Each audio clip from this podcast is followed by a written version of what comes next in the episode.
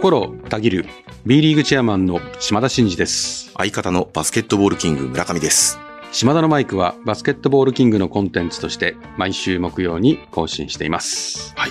今日は2月22日ということで、うんえー猫背改善の日と。数字の2が、今はものすごい猫背してますね、私。今めちゃめちゃ猫背ですけど、はい普段すごい姿勢島田さんいいじゃないですか。よくないっすよ。本当ですか？本当によくない。なんか立ち姿が結構シュッと。あ、それはね、えーそう、そういう時にそういうふうに頑張ってるだけですよ。普段は猫普段はです。そうなんですか？ほぼ猫。ほぼ猫。はい。いや、僕すごい姿勢が悪いから、島田さんいつもこう立ってる時にシュッとされてるから何あ、か、本当に、えーあの、気使ってこう、どっかに力入れるとかなんか気にされてる部分あるのかな？全然してないですねあ。やっぱただ猫背にはなりやすいんでね。ああ、やっぱそうなんですよね。特に疲れてくるとね。あ気にはしてますけど、はいはいその瞬間瞬間ですよ。常にはしてないですね。あ、うんそうなんですね。うんじゃあ意外と普段力を抜いてる時は猫。普段は猫。うん猫。はい。でちゃんと出る時時は折人。人。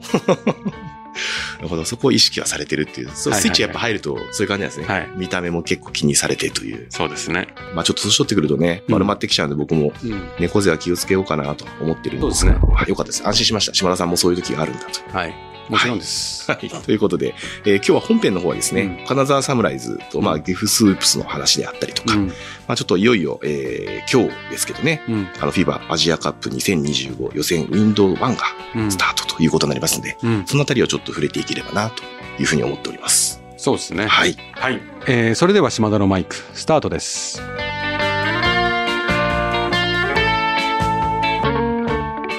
島田のマイク。この番組は全国ドライバー応援プロジェクトの提供でお送りします。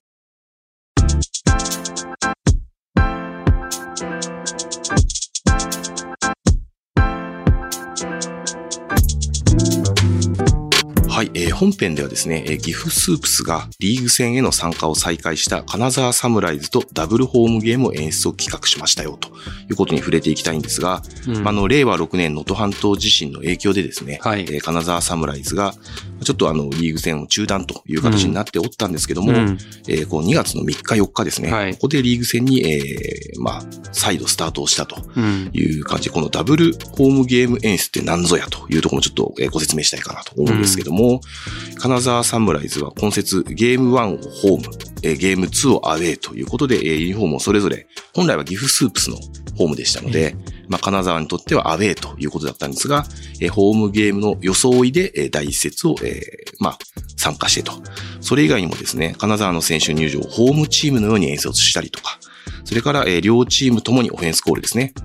で、あの、通常であると、なかなかこう、出てくる、えーはずのない、えー金沢側のチアリーダーであったりとか、えーマスコットのライゾーがタイムアウトの時にパフォーマンスをしたりということもあったということで、えその他、チャリティーステッカーとか、え金沢サムライグッズを、えブースで出展して販売したりということで、非常にこう、両チームのブースターが一緒になってこう、応援をしたり盛り上げたりということの、え試みがありましたよということで、非常にまあ、あの、え心温まるような、あの、まあ、B リーグらしい演出だったのかなというふうに思いますけども、このあたりお聞きになっていかがですか島田さん？そうですね。あのーまあ皆さん優しいですよね。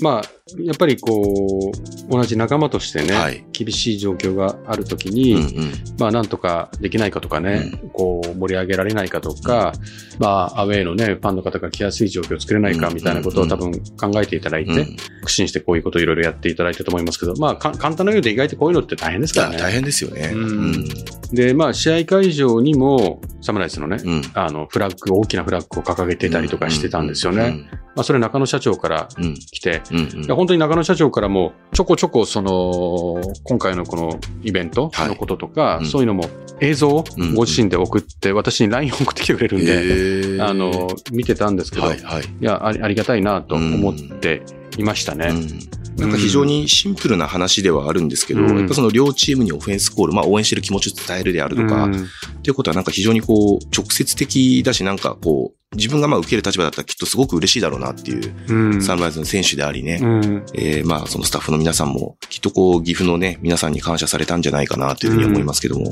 いや、本当に、あのー岐阜のね、うん。スープスの夏社長が、まあ、判断いただいたと思いますけど、はいはい。まあ、被災者の皆様をバスツアーでね、うん。岐阜にこう、バスをチャーターして、うん。連れて行っていただいたりとか、試合が終わった後もね、うんえー両クラブのスタッフも呼んでいただいて、はい。あの、その、金沢のスタッフも呼んでくれて、岐阜のスタッフと金沢のスタッフみんなで懇親会をして、うんうんローをねぎらってたりとかっていうこともしてたりとか、はい。やっぱいいですよね、こういう、その、やっぱ相手がいないと、試合はできないじゃないですか。うん。なんで、常にこういうことがあった時に、こう、助け合うみたいなのはうん、本当に美しいなとうん思いましたね。うんなんかこういうこう、まあもちろんね、他のリーグでももちろんあるんですけど、特にこういうなんかこう、チーム同士の交流であったり、ファン同士の交流ってやっぱり B リーグのすごくいい、うん。やっぱり部分なのかなと思うので、なんかこういったことに注目が集まること自体っていうのもね、うんすごくなんか、あの嬉しいなというふうに思いますけどもね。まあ、こういうこともそうですし、まあ、中野さんがね、七尾市のね、はい。田鶴浜のん。体育館、まあ練習ですよね。普段練習してる場所なんですけども、はいここ今避難所になってるんで、はいでもこの中で、カタロー亭っていうのをうん作って、うん1時間だけ夜の、何時だっけな時間ちょっと忘れちゃいました。うんこう、1時間だけ居酒屋をオープンしてるんですよ。お酒を飲めるようにしてるんですよ。はいはいはで、それがすごい人気で、うんやっぱこうストレスフルじゃないですか、うん避難ずっと続けてて。それがもう本当楽しみで、うん1時間だけっていうことで、うんその体育館で避難してる人たちがうん飲みに来るんですい。よ。んでその企画とかがものすごいこう反響を呼んで、はいはい。メディアの皆さんも取材がすごいし、うんで、今回その岐阜とのゲームにもバスを出してファンの皆様を岐阜までお連れするときに、金沢とかうんメディアも入っていただいて、中に入ってう、ん。一緒に同行して。その辺の一部始終をね、うんあの、かなり地元では流れたり、うん場合によっては全国うん。ネットで流れたり、まあ、ヤフーニュースで出たりとか、もう相当、まあ、今回の試みとかね、その夜のその、カタロー亭とかうんは反響があって、クラブがこういう状況でも地元の皆さんのために何とかしてるっていう金沢のうん。心意気と、うん。岐阜のそういう体制、うん。あの、向かい方っていうのは、うん、なんかこう、狭い範囲で行われたことかもしれませんけど、はいはい。かなり波及したんで、うん。あ、B リーグすごいなとか、いいなと思ったファンの方は多いんじゃないですかね。まあそういうね、情報発信を重ねることで、この令和6年能登半島地震へのまうん。あ、注目というか、うん。興味関心をまあこう、落とさないようにってことも結構大きなことなのかなと思いますしね。そうですね、うん。もう本当に全国各地でクラブが募金活動もしてくれてて、はい。あの、多くのね、うん。資金が集まったので、それはまあ、あの、日本財団とかを通じて、えー石川県に、はい。まあ、寄付するというふうに、えーしますけども、うんまあ、これからは少し、金沢サムライズのクラブ自身が傷んでる部分もあるので、うんまあ、そこに対するサポートうん。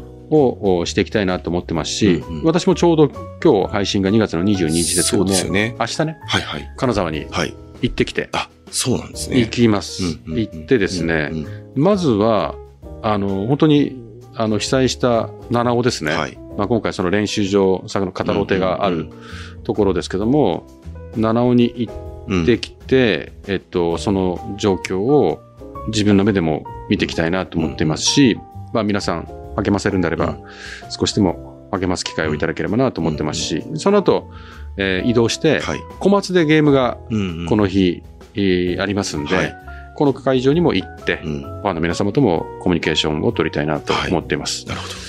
なんで、まあ、あのーもう、ああいう震災が起こって、一月半ぐらい経過した後の話ではありますけど、うん。そろそろ私も動きますし、うん。まあ、オフシーズンはね、はい。選手会とかにも力添えいただいて、少しでもね、はい。あの、ホープの活動とかと合わせ持って何かできることうんはしっかりやっていきたいなと思いますね。はい。はい。ということで、岐阜スープスと、まあ、金沢サムライズの泊まれた取り組みということをちょっとご紹介させていただきました。ちょっとまたここで話が、えー変わるんですけども、うんえーその他、まあ、この月と、まあ、まさに今日なんですけども、えー、フィバアジアカップ、えー2025予選、ウィンドウうん1開幕ということで、えーちょうど今日ですね、対グアム代表ということになっております。またどういう日本代表が見れるのかとうん。いうことは非常に楽しみだなと思いますけども、うん。いかがでしょう？なんか代表に期待する部分というか、そうですね。まあ、あの、歓喜の渦から、うん。まあ、半年今日経って、まあ、リーグ戦の途中だということもあって、はいはい。なかなかこう、難しい部分はありますが、うんうんまあ、ある一定、えー当時のね、メンバーもいるでしょうし、はいその前に去年もね、ワールドカップ予選で代表招集かかって、こう、どんどんどんどん、こう人数も減っていくわけですけども、うんうん。トムのね、バスケットっていうものを理解している選手も多いと思うんで、はい。まあそこはなんかケミストリーという意味では、ある一定担保できるんじゃないかなと思いますし、うんうんうん。まあ何よりも東京オリンピックの時も見られたんですけど、はい。やっぱオリンピックに出たいっていう気持ちってやっぱもう本当にすごいんですよね、選手たちね。うんうんまあ、あある程度、お去年のね、うん。あの勝ち取ったメンバーが軸になるとは思いますけど、はまだまだあの枠としてうん。入ってこれる部分は、チャンスがあるところはあると思うんで、はい。相当そこは今シーズンのおゲームのクオリティとか、うんうん。選手のモチベーションには影響してると思ってて、うん。まあ、今まだラージリストの段階の時に私喋ってるんで、はいはい。えー最終的にメンバーどうなったかっていうのを分からない状態で今、うんうん。話してますけどね。はいうん、どんなあのメンバーが招集されるかってすごい楽しみですね。そうですね。うん、まあ、この試合自体はね、あの、チケットも結構好調にあっという間に売れてしまったってね、話もありましたし、うん、バスケットボールの男子日本代表の注目ということが非常に高まったんだということは、まあ、バスケットボール界のね、うん住人とすると非常に嬉しいなというふうには。そうですね。特にまあ22日のグアム戦もそうなんですけど、25日の中国戦。中国戦ですねまあ、ここはね、やっぱ中国本当本気で来ると思うんですよ。うんうんまあ、ヤオミンもね、はいあの話してて、このゲームはすごい重要視してるし、うんしてたし、うんあの、日本に来てうんゲームを見届けるって言ってましたから、はいもうね、オールスターについてまた日本に来日してうんうん。やってくるということなんで、気合は半端なかったですね。ああ、楽しみですね。まあ、本気の中国に、今のね、うんこの日本代表が、まあ、どこまでね、うん。どういうゲームができるかっていうのは、はい。まあ、注目してほしいですね。はい。はい。ということで、FIBA アジアカップ2025ウィンドウ1が、えー本日開幕ということで、えー2月22日は、えー19時5分から日本代表対グアム代表、えー BS 日テレ生放送で、えーダゾーン及び TVer でも生配信をするということです。そして、えー2月25日、えー14時から、日本代表対中国代表ということで、こちらテレビ朝日系列生放送、うん。えーダゾーン及び TVer で生配信と、いずれも有明コロシアムで開催をしますということで、えー新たに日本代表が始動しますということにぜひ注目をしていただければというふうに思います。島田のマイク。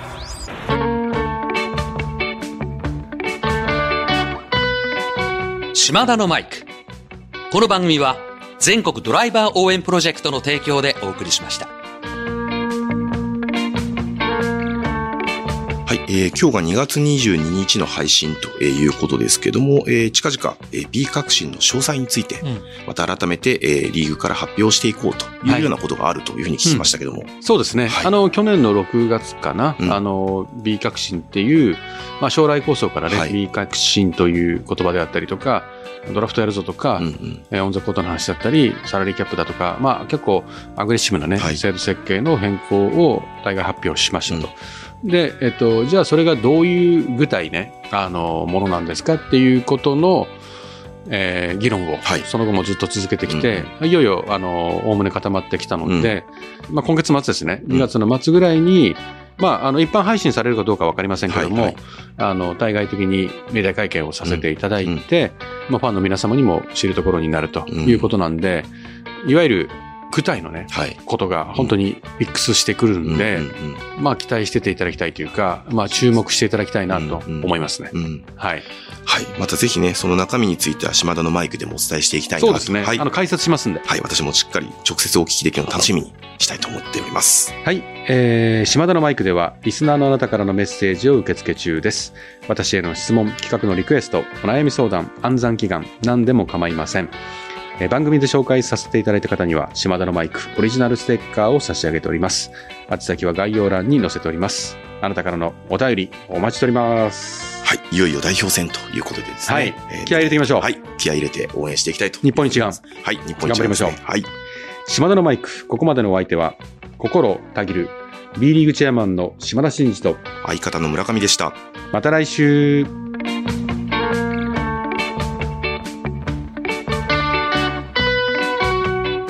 お聞きいただいたコンテンツは、制作、バスケットボールキング、制作協力、B リーグ、配信、日本放送でお届けしました。